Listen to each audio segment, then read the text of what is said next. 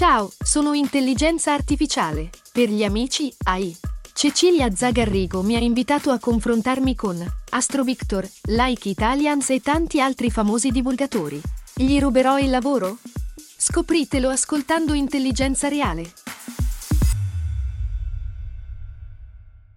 Hey, Cricket customers, Max with ads is included with your Cricket $60 unlimited plan at no additional cost. Nice! Max is the streaming platform where you can watch Scoob, Meg 2 The Trench, The Nightmare on Elm Street collection, and so much more. Remember me. Just log in with your Cricket username and password to experience Max on all your favorite devices. We've never seen this before. Max, the one to watch for a good scream with Cricket. Phone plan streams in standard definition. Programming subject to change. Fees, terms, and restrictions apply. See cricketwireless.com for details.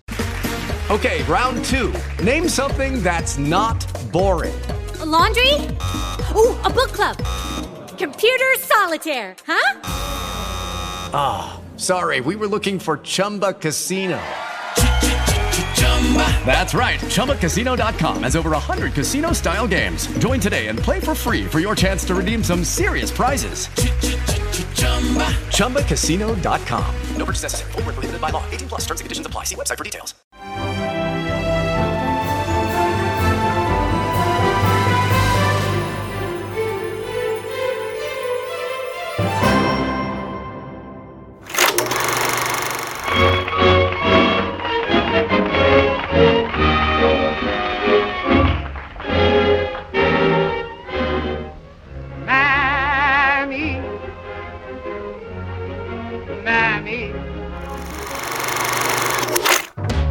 Ciao a tutti e benvenuti a un nuovo episodio dei Magnifici 7, il podcast di cinema degli ascoltabili.it. In studio sempre Simone Spoladori Eccomi. e il sottoscritto Giuseppe Paternò Raddusa. Simone, oggi è una puntata particolare. Noi, come sempre, chi ci ascolta lo sa, suddividiamo diciamo, la puntata in due parti. La prima parte che racconta un evento accaduto in una grande settimana del cinema, la Sì. seconda parte invece è diciamo, ambientata o comunque dedicata alla settimana che stiamo Vivendo. vivendo. La cosa particolare di questa puntata è non solo una nuova mini rubrica che diciamo farà il suo esordio a breve, ma il fatto che l'avvenimento del passato è avvenuto lo stesso giorno in cui diciamo oggi debutta questa puntata, ovvero venerdì 26 aprile, a distanza però diciamo di qualche anno di, Di tempo. 90 anni. A distanza di 90 anni, perché venerdì 26 aprile del 1929, quindi 90 anni Esatto. fa, al Cinema Corso di Milano, che all'epoca si chiamava Provvisorio, arriva Il cantante di jazz, un film diretto da Alan Crosland e interpretato da Hal eh, Jolson. Jolson. Eh, perdonatemi, ho avuto un attimo di, di, Di di dimenticanza, di defiance. Allora, cos'è la particolarità di questo film? Sicuramente i più esperti di voi lo sapranno già. Si tratta della prima pellicola sonora. Sì, e Beppe, sai, pensavo bisognerebbe dedicare un podcast intero alle sale cinematografiche milanesi scomparse. Prima di parlare del cantante di jazz mi è venuto in mente eh, così, insomma, io ho purtroppo qualche anno più di te, Pochi? pochi, pochissimi più di te, ma eh, ho fatto in tempo a vedere a Milano sale storiche scomparire che ho frequentato nella mia adolescenza e che poi sono scomparse. Eh, il cinema corso eh, ha chiuso i battenti alla fine del gennaio del 2001. Pensa che l'ultimo film proiettato è Bodyguards di Neri Parenti. Bellissimo. Ecco, io ho fatto in tempo ad andarci al cinema corso. A non vedere a, vedere, Body- a vedere Bodyguards no, ma ho fatto in tempo ad andare al cinema, al cinema corso. Pensa Beppe, tu sei, non sei eh, diciamo milanese No. di nascita, ma sei milanese d'adozione. Per i milanesi negli anni 50, 60, Corso Vittorio Emanuele era definita dai milanesi, ma anche prima, anche prima, anche negli anni 30, la piccola Broadway. Tale era la concentrazione di sale cinematografiche presenti in questo tratto della città. E il nostro cinema corso, in cui ehm, debutta il cinema sonoro 90 anni fa, hai detto bene, si chiamava cinema provvisorio, in realtà quando il cantante di jazz debutta il cinema già assunto il suo nome definitivo, Sì. cinema corso, cinema provvisorio si chiama per 5 anni durante i lavori di costruzione della nuova galleria. Ed è- era un cinema bellissimo, eh, poteva ospitare 2000 persone circa. Era decorato con eh, dei bellissimi stucchi, delle statue dorate che mi ricordo molto bene, delle pitture e inaugurato il 3 dicembre 1926 con un film che a te sarebbe piaciuto moltissimo, che è Beatrice Cenci di Baldassarre Negroni del appunto 1926 e pensa che all'epoca era la sala più grande d'Europa, poteva ospitare un'orchestra di circa una quarantina di persone che, eh, e quindi era la sala perfetta per le anteprime più importanti, tra cui quella ah, del cantante di jazz che è diciamo il film che abbiamo in un certo senso anticipato. Prima che è la storia di un ragazzo ebreo che diciamo non vuole eh, proseguire la tradizione di una famiglia appunto che è abituata a cantare in sinagoga perché come il titolo diciamo suggerisce, eh, suggerisce ama appunto il jazz. Ovviamente è la classica storia il classico viaggio dell'eroe in questo caso il viaggio dell'artista che deve superare tutta una serie di ostacoli mm. per arrivare a raggiungere il, mm, il suo obiettivo è un film eh, sonoro, Beppe, lo possiamo definire. Allora, eh, ci sono diciamo delle, mh, mm, delle, discussioni in merito. Intanto perché alcuni pensano che non sia neanche il primo vero film interamente parlato, perché nel 1900, poco prima era stato lanciato un film che si chiamava Lights of New York, che aveva anche questo dei passaggi sonori. Non so se nel caso del cantante di jazz si possa definire un film sonoro. Sicuramente è un film non interamente muto, possiamo esatto. dire così. Sì. Ma diciamo la... Mh, mm, la particolarità appunto di questo film è che ci sono delle sequenze, diciamo, sonorizzate, cioè con, con, del suono, cosa che ovviamente prima era praticamente, praticamente impossibile. Detto questo, non è un film particolarmente memorabile, il, no, il cantante brutto, di jazz. Diciamolo. Non so se lo definirei brutto, sicuramente è un, eh, un film un po', sì. come dire, eh, grossolano. Al di là del sua, valore storico, sicuramente ha un valore storico che peraltro fu anche eh, eh ampiamente riconosciuto all'epoca, se non ricordo male, il film ha vinto anche un Oscar speciale per il contributo pionieristico sì. che, che, diciamo era riuscito a, a, a, portare. a, portare. Detto questo, diciamo, è il classico film con un protagonista bianco in cui il mondo del jazz vede questa pletora di personaggi, uomini di colore, vagamente, come dire, stereotipati, eh, vagamente. Eh, ma, ma, che non aggiunge particolare, particolare lustro. Sicuramente è un film molto più importante, appunto, come dicevi tu, dal punto di vista storico che da quello prettamente cinematografico cinematografico. Esatto, la clip che abbiamo sentito in apertura è tratta da uno dei numeri musicali sonori del film più famosi, che è la canzone Mammy, mm-hmm. che troverete anche sui nostri social nei prossimi giorni. E mm, il film è eh, universalmente riconosciuto come il primo film sonoro e quindi è, diciamo, Beppe, la radice di un trauma. Il sì. trauma, del pass- il trauma della voce. Il trauma della transizione. Della transizione al sonoro. E senti, se tu dovessi indicare ai nostri ascoltatori un film sonoro, mm-hmm. quindi di epoca successiva, che racconta, che parla, che elabora proprio questo trauma? Che cosa Beh, sicuramente Simone lo, so lo sai, peraltro è un film di cui abbiamo già parlato, un film assolutamente seminale come Viale del Tramonto, il 19... Sunset Boulevard 1950, Billy Wilder. Billy Wilder affida lo spettro di questo trauma alla sua protagonista che è eh, Norma Desmond, interpretata da Gloria Swanson in un crudele gioco di, di, di scambi e di ruoli, perché eh, Gloria Swanson è stata anche lei un'attrice che non era riuscita del tutto ad affrancarsi o comunque comunque non era riuscita a superare felicemente questa transizione, interpreta appunto questa diva che vive in questa lugubre villa decadente eh, sì. supportata da un maggiordomo che in realtà è un suo regista e che è interpretato da Eric von Stroheim, eh, grandissimo regista del, del, cinema muto che peraltro aveva diretto la Swans, quindi c'è Billy Wilder gioca appunto in maniera crudele, crudele con i destini con di questi una lucidità straordinaria. straordinaria con i destini di questi personaggi che si confrontano con un mondo del cinema che è cambiato e che non li accetta più. C'è questa bellissima scena delle carte in cui, del, del gioco di carte in cui è coinvolto anche Buster Keaton, un altro grandissimo personaggio che non è riuscito a sopravvivere con felicità al, all'avvento del, del, sonoro, ma ci sono tantissimi altri personaggi che hanno sofferto, che hanno patito questa transizione. Greta Garbo è uno dei, degli altri grandi nomi, ma veramente vi consigliamo di andare a fare una ricerca perché ci sono delle storie anche tragiche di, di personaggi che non sono mai veramente eh, stati in grado di, di, passare dal lato nuovo, dal lato della novità. Io eh, quindi direi che consigliamo ai nostri ascoltatori di vedere assolutamente Viale del Tramonto. Sì. Di vedere la clip di- di- del cantante di jazz che eh, pubblicheremo. E il mio consiglio invece, tralasciando il paraculissimo di Artist, è di andare a rivedersi esatto, di andare a rivedersi Singing in the Rain, che ha eh, quindi parliamo di Stanley Donen e Gene Kelly, Gene Kelly. che ha delle bellissime, divertentissime sequenze che raccontano proprio del disagio degli attori Sì, del- del- parti- in particolar modo di una- della prima attrice. della prima della attrice, prima attrice che ed è proprio la clip che andiamo ad ascoltare adesso. Ferma! Cosa è successo, Decio? Lina, guarda cara, non ti ricordi, te l'ho detto. C'è un microfono qui dentro. Nel cespuglio. Devi parlarci dentro. Ma parlavo io, è vero signorina? Eh sì, mia cara, ma faccia bene attenzione, la pronuncia chiara. Pierre, tu rischi la vita. Pierre, tu rischi la vita! Eh sì, mia cara, va meglio e ricordi... Un momento! Ecco, Lina, ecco il microfono, qui nel cespuglio. Sì? Parlaci dentro.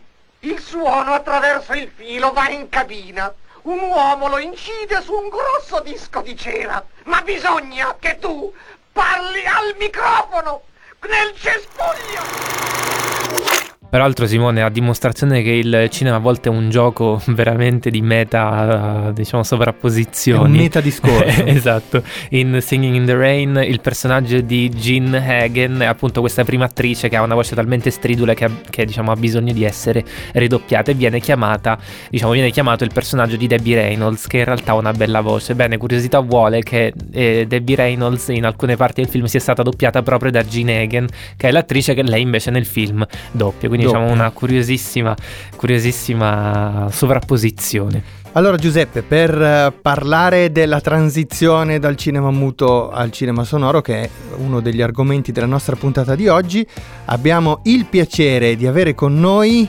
in contatto telefonico Jay Weisberg, che è il direttore delle giornate del muto e storico del cinema. Giornate del cinema muto. Giornate del cinema muto. Già lo abbiamo sentito. e mm, storico del cinema e critico cinematografico per la rivista Variety. Buongiorno. Buongiorno. Buongio- Buongiorno. allora, già partiamo bene perché ci ha corretto. Iniziamo Ci ha adesso. subito bacchettato e la parte storica dei Magnifici 7 di oggi prende spunto da un evento accaduto proprio il 26 aprile, ma di 90 anni fa, a Milano, che è città sede del nostro podcast, viene proiettato il primo film sonoro al Cinema Corso e si tratta ovviamente del cantante di jazz. Allora vorremmo approfittare della sua presenza per farle qualche domanda di carattere storico su questa transizione dal muto al sonoro che rappresenta tra la fine degli anni 20 e l'inizio degli anni 30 una vera e propria rivoluzione, possiamo dire non priva di traumi. Per prima cosa per gli esercenti, per le sale cinematografiche dell'epoca, che cosa significa questo passaggio? Ehm, sì, eh, eh, c'era un trauma, questa è un- un- una, parola, la parola giusta per questa transizione, ehm, perché c'era l'idea che ogni film muto era una cosa eh, arcaico, subito dopo la transizione eh, al sonore. C'è l'idea che tutti i star, i grandi star, era già passé. Quindi per tanti tanti attori, attrici così famosi, non solo negli Stati Uniti o qui in Italia, ma nel mondo, c'era un, un, un, un, crollo del, del loro, del, del loro fame, del loro, ehm, Mm.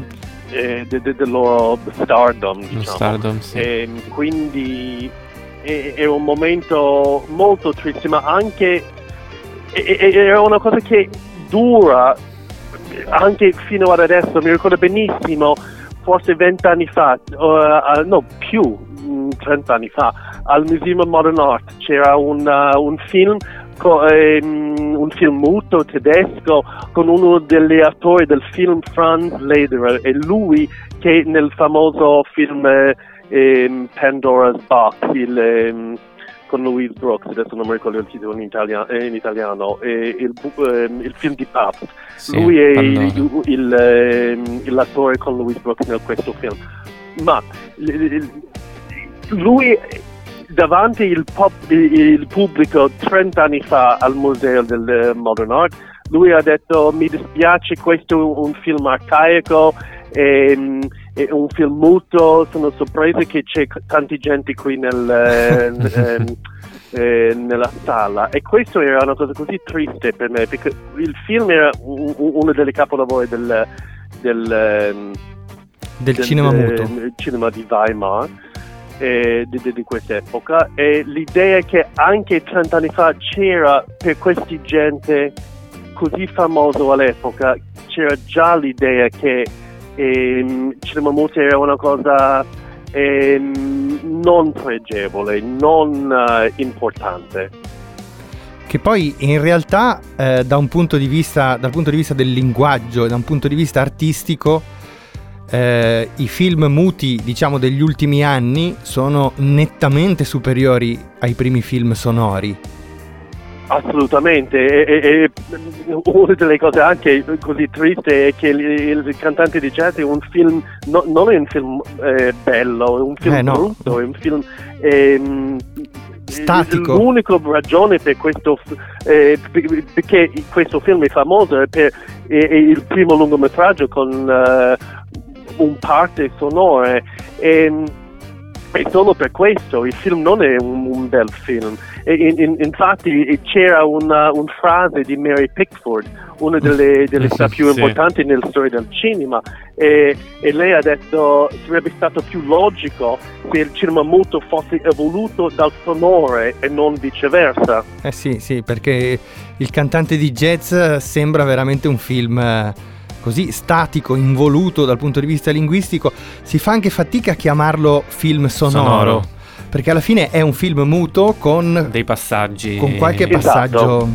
Esatto, anche, anche un altro problema per noi adesso è Al Jolson è, è- è pieno di ehm, mannerisms, lui è così, ehm, è, è- è un, un- un- un performance molto eh, ehm, come mannerismo, è- Mhm.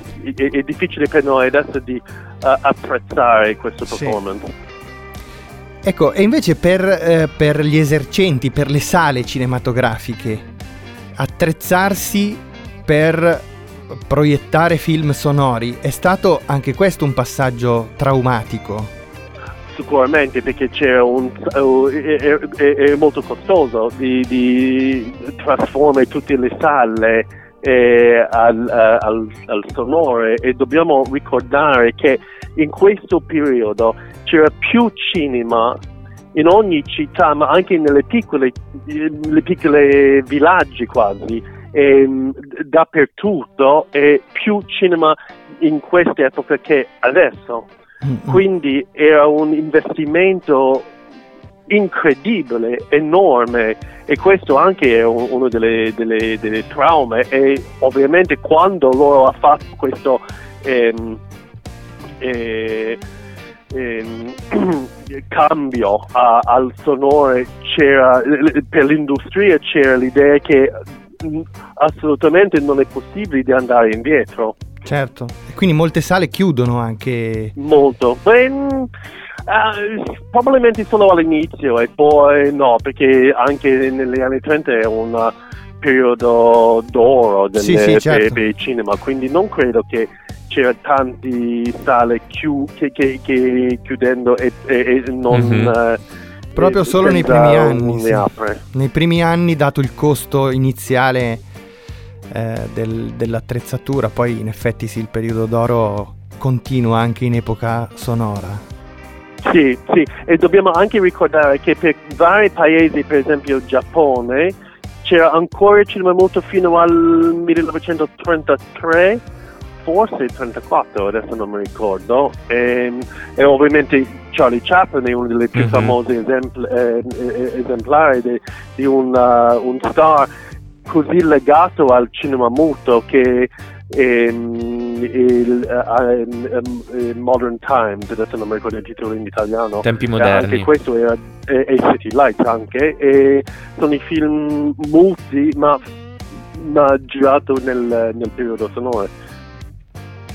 Senta, eh, vorrei farle una domanda ovviamente ancora una volta legata ai linguaggi. Abbiamo adesso analizzato insieme a lei come il cinema, come la transizione al cinema sonoro abbia eh, rivoluzionato, comunque lasciato una traccia importante nella storia del cinema. Se dovessimo fare dei paragoni per quanto possibile con altre rivoluzioni, chiamiamole così, a me viene in mente subito il passaggio al digitale. Ci sono state o anche ci saranno, secondo lei, delle mutazioni altrettanto importanti? Mm, buona domanda. Ovviamente sì, adesso siamo nel, eh, in un momento storico per il, eh, la transizione tra eh, 35 mm al, eh, al digitale e, e adesso è, è- è veramente difficile di trovare una sala che può proiettare 35 mm e questo per me è una perdita di, del, eh, de- de- di, di una conoscenza de- del, de- de- del poli- pellicola perché tantissimi tantissimi gente adesso non sa la differenza tra digitale e 35 mm e per me questo è un grande eh, un grande problema eh, dal punto di vista del, del ehm, aesthetics però ehm, credo che questo è una cosa sì, è, è difficile da fare questo paragone tra la transizione tra sonore e muto eh, scusa tra muto e sonore perché è veramente un altro genere di visione Bene, la ringraziamo per essere stato con noi, davvero è stato molto, molto bello parlare di traumi anche nel, nel cinema. Io penso subito ovviamente a Gloria Swanson nel film di Billy Wilder.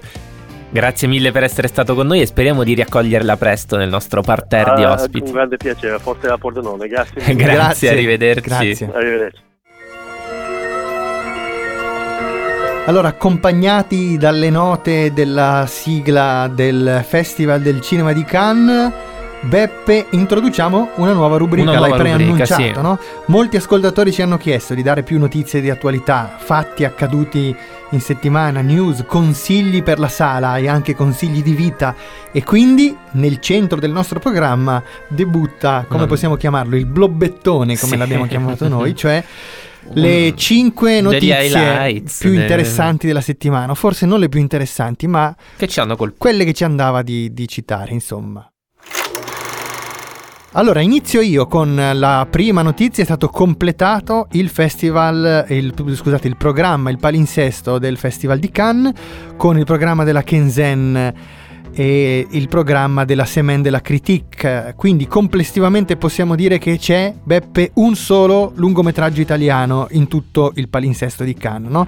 il film di Marco Bellocchio, però ci sarà anche Traditore, il sì. traditore con, ehm, con Pierfrancesco Favino. Eh, ci sarà anche Luca Guadagnino, Sì, però abbiamo scoperto gara alla Kenzen. alla Kenzen con un mediometraggio, eh, un mediometraggio di cui eh, non sappiamo ancora molto. No, se non il titolo The Staggering Girl.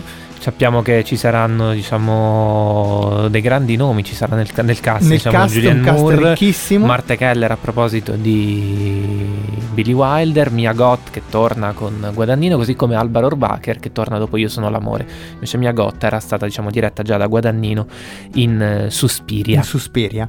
E nella Kenzen, al solito, ci sono cose interessantissime, cioè ad esempio eh, il, il nuovo film di eh, Love eh, Diaz o il eh, nuovo horror del eh, regista di ehm, The Witch, Robert Eggers.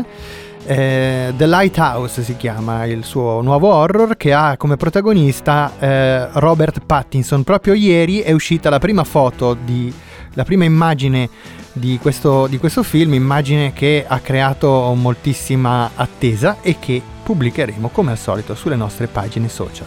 Poi diciamo il concorso, come sappiamo, ha dei nomi abbastanza importanti, un uh, concorso molto nutrito, c'è Jim, c'è Jim Jarmusch, perdonatemi, che aprirà modo, il festival. Esatto, al Modovar grande presenza fissa, c'è Bok Jong-ho, ci sono i fratelli Dardenne, c'è The Pleshan, c'è Terence Malik, ci sono veramente tantissimi Tanti grandi Ken nomi Loach, in e Céline attesa, si dice in attesa di, eh, di Quentin Tarantino Esatto. che potrebbe, potrebbe, se finirà di montare eh, Once Upon a Time in Hollywood, completare il programma di una ricchissima edizione del Festival di Cannes.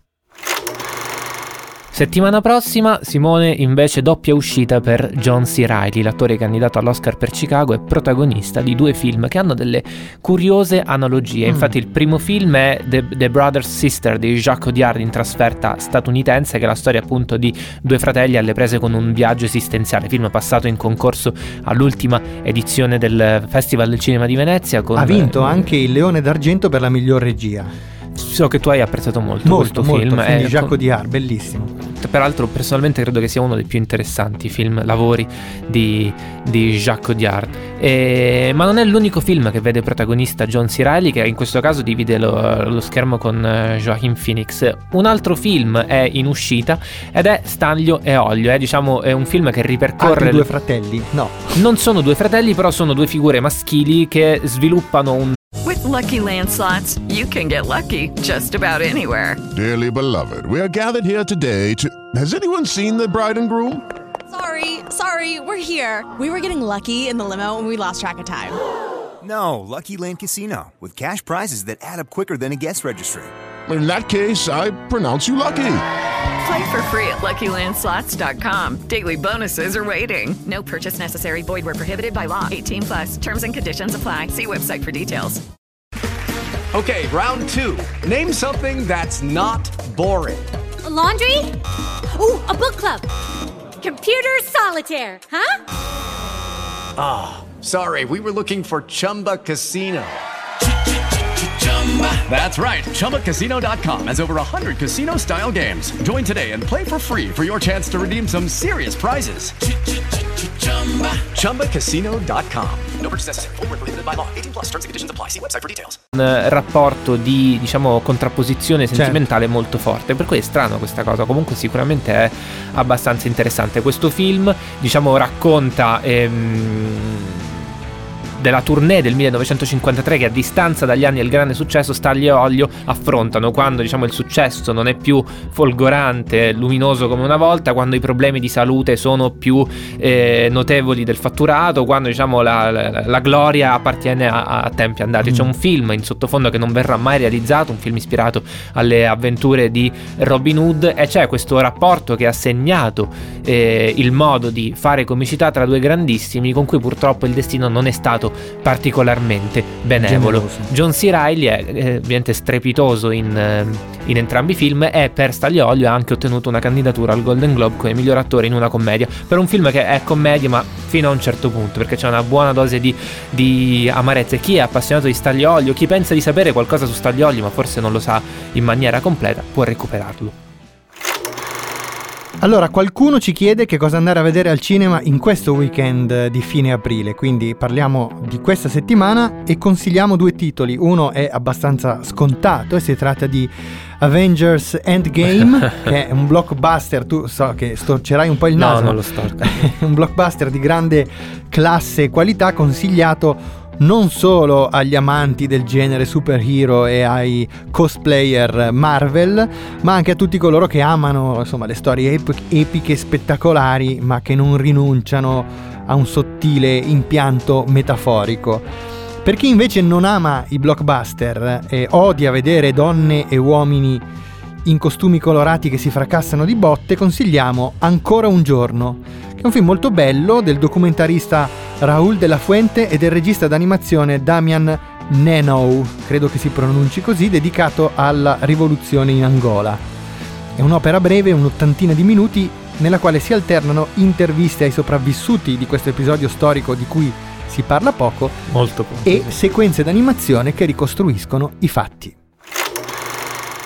Torna a Cinisello Balsamo, quindi vicino a Milano, l'Assurdo Film Festival, giunto alla seconda edizione, un festival giovane, giovane un festival internazionale del cinema cosiddetto assurdo, organizzato da, dall'associazione Cinebalos e che vede appunto in proiezione 20 pellicole di rilievo internazionale suddivise in due categorie, cortometraggi e lungometraggi. Sono film che già hanno diciamo, fatto capolino in alcuni festival internazionali ma che molto spesso non sono arrivati in Italia. Ci sono tanti nomi giovani molto interessanti, se siete a Milano vale sicuramente Andate. la pena prendere diciamo, un tram che è il 31 se non ricordo male che porta, attraversa Parco Nord arriva a Cinisello Balsamo saranno presenti alcuni dei, dei, dei, registi e degli interpreti e chissà perché vedere film assurdi che è diciamo questa definizione molto autoironica che il, che il festival dà potrebbe essere qualcosa di interessante Ecco, chiudiamo la nostra serie di news e consigli segnalando che proprio oggi esce su Netflix, anzi è già uscito da poche ore, da poche ore. Chambers, una serie horror mystery molto molto promettente che ha nel cast niente meno che Uma Thurman.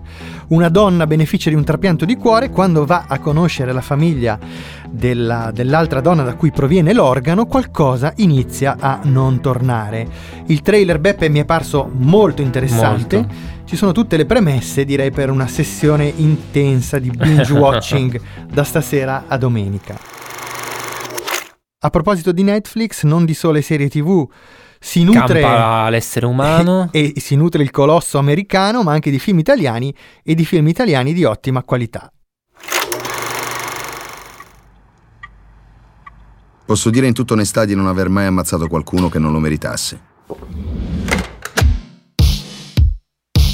La mia filosofia era sempre stata questa. Non fare mai niente per niente. Sava Sandia. Allora, tra eh, le cose più interessanti disponibili su Netflix, eh, che Netflix ha reso disponibile nell'ultima settimana, c'è un film diretto da Renato De Maria che ha come protagonista Riccardo Scamarcio e che si intitola Lo Spietato, che è disponibile sulla piattaforma dal 19 aprile, ha fatto una fugace apparizione in alcune sale italiane mm-hmm. eh, l'8, il 9 e il 10 di aprile e adesso è disponibile su Netflix. E si tratta di un, eh, un film di genere, un poliziesco ambientato negli anni 80 che ha come protagonista questo gangster aspirante gangster che è interpretato da in maniera molto efficace da Riccardo Scamarcio, appunto Santo Russo è il nome del, del protagonista e eh, efficace l'interpretazione di Scamarcio, efficace secondo me Beppe è proprio il film sia a livello di scrittura sia a livello di regia mi sembra un prodotto molto molto solido mm-hmm. che funziona molto bene sì. e non a caso Netflix lo distribuirà in più di 100 paesi in tutto il 180, mondo. se non 180 eh, sì, allora, eh, ultimamente quando si parla di, di, cinema, quando si parla di, anche di serie, eh, c'è questo, questa espressione che ritorna sempre, no? che è lo, lo spessore psicologico del personaggio. No? Ci hai mai fatto caso, è qualcosa che, che, si ripete sempre, qualcosa che arriva dalle vecchie teorie sulla narrazione che ci siamo portati un po', eh, forse in maniera troppo pigra nel mm. corso del, del, tempo. Secondo me la, um, il fatto più interessante, o comunque la, la, cosa più interessante che porta con sé il film di De Maria è proprio questa volontà di non voler a tutti i costi approfondire psicologicamente un personaggio che è appunto quello di Santo Russo che in mano ad altri registi probabilmente sarebbe stato sezionato da filtri troppo cerebrali. E, e De Maria ce lo presenta grazie anche all'interpretazione molto molto, come dire, dura, coriacea di Scama, neanche scoria- coriacea, perdonami, è molto, è molto diretto, è molto, è molto fisico, non, è, per quanto un personaggio come sì. questo possa essere complesso, manca volutamente tutta quella eh, prosopopea, tutta quella concentrazione nel volerne assecondare, seguire, eh, analizzare i meccanismi appunto psicologici che fa del film appunto, che è un tema di cui voglio parlare con te, ne fa diciamo un epigono interessante, simpatico dei vecchi poliziotteschi in cui non c'era bisogno che il personaggio fosse troppo eh, sviscerato dal punto di vista mentale. Le azioni parlano, di, parlano, da, parlano sé. da, sé. È un e personaggio risolto nelle azioni. Eh, sì, nelle azioni e anche quando, quando, quando, si esprime, quando parla, quando scherza, quando ammazza. È, è, è, è, è conchiuso. Eh, secondo me questo diciamo, è è l'aspetto più l'aspetto maggiormente rilevante di, di questo film, che poi ha pregi, ha difetti, c'è questo, questo sottofondo della Milano Yuppie da bere che è a volte interessante, a volte effettivamente un, un po' logoro, ecco. È la prima volta che esco con uno come te. Che intendi? Un imprenditore? Un irrisolto. Non ci pensavo a fare il delinquente di mestiere. Volevo una famiglia, una casa e un'attività. Io so chi sei veramente. Lei non sa di cosa è capace. Simone, ci è andata benissimo perché per parlare di questo film abbiamo niente meno che il regista Renato De Maria che è in collegamento telefonico con noi. Bene. Buongiorno Renato. Buongiorno. Buongio- buongiorno a voi, ciao, ciao a tutti. Grazie per aver accettato il nostro invito. Un piacere. Ciao, grazie anche da parte mia e complimenti per il, per il tuo film. Che è- Grazie. è un film eh, bello, divertente, Interessante, per diversi interessante. pu- sotto diversi punti di vista. E la prima domanda che vorrei farti, Renato, riguarda Netflix. Cioè Sì. vorrei capire a che punto del progetto Netflix è entrata a farne parte e a che punto del progetto è stato chiaro che il film avrebbe avuto questo tipo di distribuzione. Ma è stato intanto una sorpresa perché il film nasce da un lavoro cominciato quattro anni fa durante la lavorazione di un documentario che ho fatto sui gangster italiani ma l'abbiamo impostato con Angelo Barbagallo che era il produttore del film come una gangster comedy di- che dal punto di vista industry diciamo così avrebbe avuto un percorso normale cioè mh, penso che quando mi ha cominciato a lavorare al film manco c'era Netflix in Italia ecco per dirti. E poi dopo mh, abbiamo quindi impostato il lavoro con Rai Cinema con una coproduzione francese Canal Plus eh, eccetera eccetera poi siamo arrivati attraverso varie difficoltà che ci sono sempre nel montare un film in Italia, specialmente un film di genere che non se ne fanno tanti, e siamo arrivati alla- all'inizio delle riprese nel settembre dell'anno scorso, alla preparazione, cioè in cui è stato chiaro che avevamo i soldi per fare il film, quindi il film era già stato coperto, diciamo così, dal punto di vista del budget. Eh, durante la preparazione Netflix è venuto a sapere del, del film e aveva chiesto di leggere la sceneggiatura. Noi gli avevamo mandato la sceneggiatura, poi non, non abbiamo più saputo niente, abbiamo cominciato le riprese e ce ne siamo anche dimenticati. Abbiamo cominciato le riprese che sono state eh, girato, il film è stato girato a novembre e dicembre dell'anno scorso e alla fine delle riprese hanno, hanno chiesto di vedere alcune sequenze di premontato. Abbiamo mandato queste sequenze dopo una settimana, mi ricordo ancora, il 10 gennaio, hanno chiamato per chiederci delle altre sequenze, gliele abbiamo mandate, dei premontati sempre, e niente. Ok, no, beh, te, Praticamente hanno visto sei sequenze del film e hanno preso il film. te l'ho chiesto E perché, hanno perché la, e la- hanno preso il film. Quindi non è un film che nasce Netflix, diventa originale Netflix nel momento in cui loro, prima ancora che finisce il montato, Ok, hanno detto lo prendiamo per tutto il mondo. perché è un, eh, un- come hai detto tu, una no, fastidiosa. figurati. tranquillo. un film di genere... Un film di genere, come hai detto tu, per me l'accezione film di genere ha una connotazione estremamente positiva, soprattutto parlando di, di cinema italiano in cui, come hai detto tu, Esatto. è un- una merce rara. E quindi, eh, non conoscendo, diciamo, la gestazione del film, eh, volevo capire se Netflix avesse, come dire, reso possibile un esperimento di questo genere che è anche molto libero nella forma, molto diretto, molto eh, crudo, anche mh, poi con questa felice commistione, commistione di generi tra il gangster movie e la commedia. E, e, Esatto, è una cosa piuttosto rara nel cinema No, italiano. no, Netflix dal punto di vista creativo non è Non ha influito. perché quando Netflix è arrivato il film era già finito praticamente, le riprese erano già ultimate, il film l'avevamo pensato così e fatto così, quindi ho, ho letto che molti hanno detto ecco finalmente con Netflix ehm, il cinema italiano li- libera il linguaggio e fa vedere le potenzialità che una volta c'erano nel, nel film di genere negli anni 70, ma non è così. Noi abbiamo pensato questo film eh, quattro anni fa ed era esattamente come, lo- come l'abbiamo fatto.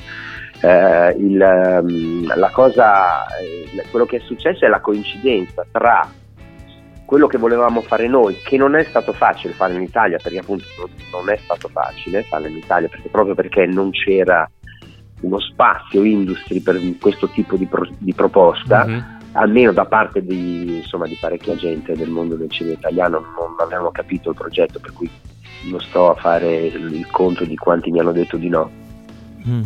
e di quanti non solo mi hanno detto di no, ma mi hanno detto proprio. Vabbè, mi hanno Eh, detto penso immagino, che di no. e, e invece ha incontrato il, il target di Netflix. A Netflix piace quel genere di prodotto lì.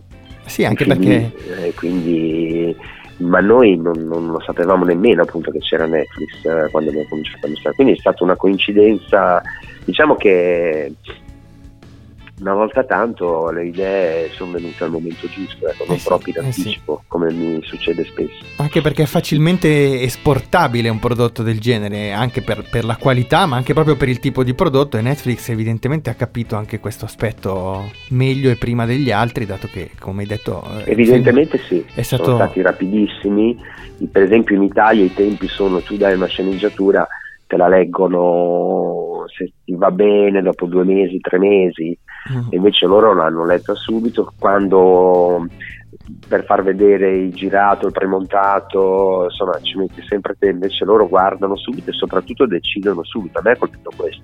Poi è chiaro che ci sono due fattori, eh, da un lato rinuncia alla sala e questo comunque è una ferita ecco, per un regista, perché comunque in sala hai la fruizione del film diverso, perché lo schermo è grande, il volume del, del mix è perfetto e quindi hai un'attenzione diversa. Però con Netflix eh, io sono, il mio film ha potenzialmente 185 paesi che lo possono vedere, poi Certo. non so se lo vedranno davvero, però potenzialmente è sulla piattaforma di 185 paesi nel mondo, quindi io potenzialmente posso essere visto contemporaneamente nelle Filippine, in Giappone, in Cile, in Mm, Polonia o in Romania per dire, ecco. E quindi è una cosa che fa venire veramente le vertigini, c'è Dio. E Renato, eh, Santo Russo non esisterebbe an- cioè, senza diciamo, la, la bellissima prova di Riccardo Scamarcio. Ecco, Simone e io siamo rimasti molto colpiti dalla performance e ci chiedevamo come avete lavorato insieme alla creazione di un personaggio così, così strambo, no? Tu lo inquadri come se fosse Jean Gabin, però in un polar, però allo stesso tempo ci sono i tratti della commedia, cioè Riccardo Sì. Scamarcio Sì. eh, ribadisce ancora, cioè si conferma ancora come uno dei nomi più interessanti no? del nostro Sì. cinema, anche in virtù di questa commistione che citavate prima Simone e, e- e te. Eh, come avete lavorato insieme? Beh, Ri- Riccardo è l'attore perfetto per eh, questo tipo di commissione appunto tra film di genere e comedy, perché nella sua carriera ha già dimostrato di avere un tocco comedy molto forte, gli piace molto far ridere, è un, è un attore mm, diciamo così che lavora sempre sul limite dell'overacting, eh, gli piace buttarsi e poi soprattutto provocare, quindi far ridere no- è una corda che c'ha, sicuramente l'ha già dimostrato anche facendo commedie, proprio vere e proprie commedie. Dall'altro lato la faccia che c'ha e quella così, quel contenuto eh, diciamo così maschile, forte, di anche mh, che puoi intravedere la violenza dentro, c'era anche quello e quindi quando perfetto. Riccardo ha letto il copione ha detto sono io, lo faccio, non, non- spostate, ci penso io proprio, Santo Russo sono io. Mm, è, è stato è, è un personaggio che è proprio perfetto per la- il suo tipo di lavoro, diciamo.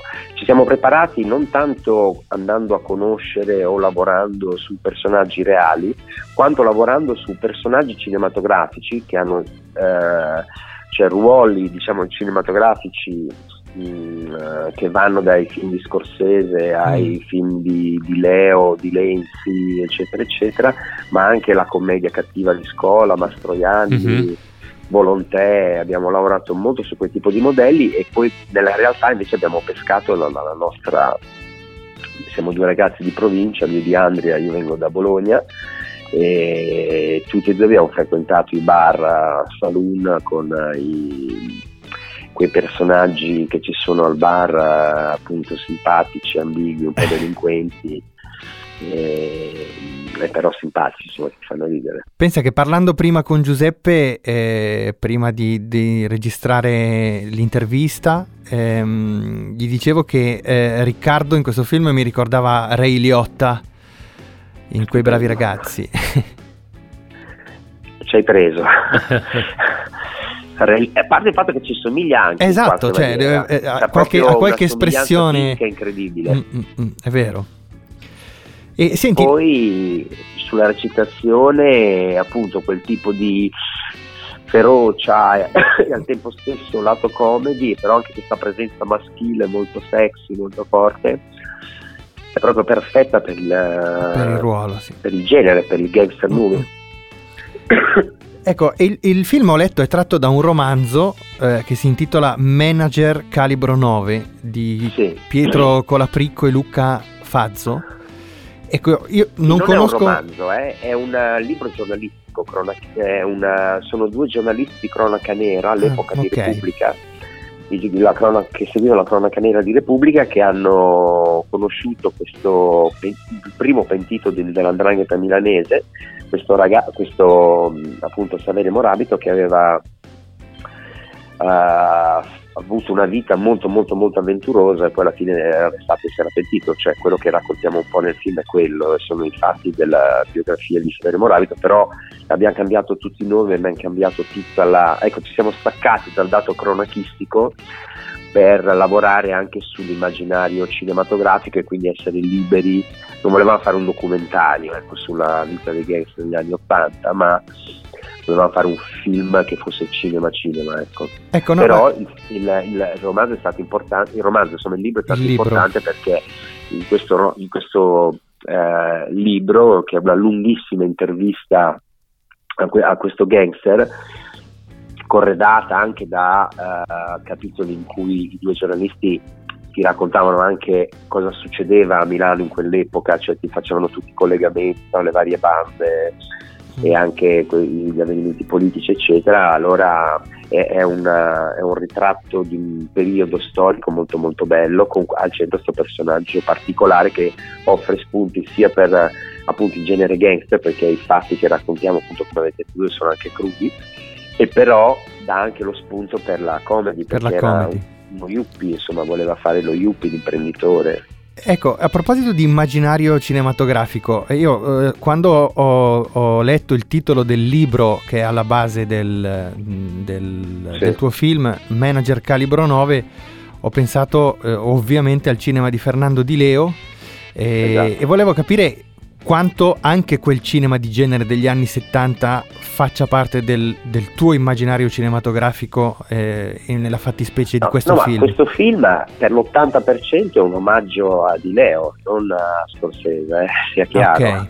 Scorsese ovviamente c'è, ma è un omaggio a Di Leo, a Lenzi, a Mario Bava, a, a Deodato, a un sacco di guerrieri, ehm, ad attori come Antonio Sabato, come Thomas Millian, cioè noi abbiamo, io questo film è nato durante la, mh, eh, la, la costruzione di questo documentario che ho fatto, questo film documentario si chiama Italian Gangsters, che ho portato a Venezia, A Venezia, sì. nel 2015, che era il ritratto di sei gangster milanesi, diciamo anni 50-60, e ho usato e grazie alla, alla Raro Video e a Minerva Picture eh, le- la loro library che sono appunto tutti i film, eh, i B-movies italiani sul quale poi Tarantino ha fatto una rassegna a Venezia qualche anno fa molto bella eh, e, e quindi ho potuto ho montato, rimontato e smontato una quarantina di titoli di quel periodo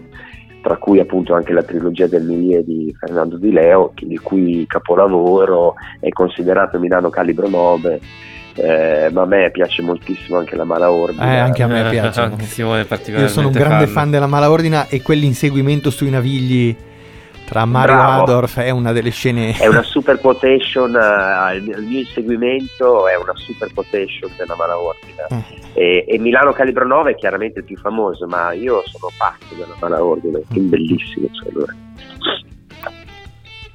Sono contento che ci incontriamo su questa cosa. Bene, Siamo, anche molto, noi siamo contenti, molto contenti. Anche noi. Renato, grazie mille per essere stato con noi. Grazie a voi. Ti direi in bocca al lupo per il tuo film, ma sappiamo già che ne stanno parlando in tanti e comunque ti auguriamo il meglio. E Vabbè, ti, eh, non ti è mai aspettiamo. abbastanza no, perché ovvio. si fa tanta fatica a fare un film e mm, ogni persona in più che lo vede è una medaglia per eh, noi che lo facciamo, per tutti noi, non solo il regista, ma tutte le persone che ci lavorano, ci mettiamo tutti una grande passione, questo, fi- questo lavoro lo puoi fare, è un bellissimo lavoro, ma ci vuole tanta tanta resistenza e tanta passione, quindi ogni volta che una persona vede un, un film e insomma so che gli è piaciuto, mi fa sapere che gli è piaciuto, per me è sempre un piacere. Ecco, allora noi invitiamo anche tutti i nostri ascoltatori a vederlo perché come abbiamo detto nella parte precedente del programma a noi è piaciuto moltissimo e ci Grazie. piace l'idea di questa, di questa rinascita, speriamo, del cinema di genere che è fondamentale Speriamo. per l'industria Speriamo. anche proprio. Grazie Renato. Grazie a voi, grazie a voi e in bocca al lupo per quello che fate voi che è molto bello. Grazie. Crepi. Grazie, ciao. Ciao, Ciao, Renato, ciao, ciao. tutti. ciao, ciao. Bene, siamo arrivati alla fine di questa puntata dei Magnifici 7. Beppe, diamo appuntamento Alla come prossima. sempre alla prossima settimana. Grazie per averci ascoltato, bellissima puntata, grandi ospiti, grandi ospiti, nomi. la novità del nostro bloggettone, scriveteci sempre come continuate a fare tutte le settimane sui nostri canali social e ci trovate sempre su www.gliascoltabili.it. Ciao. Ciao.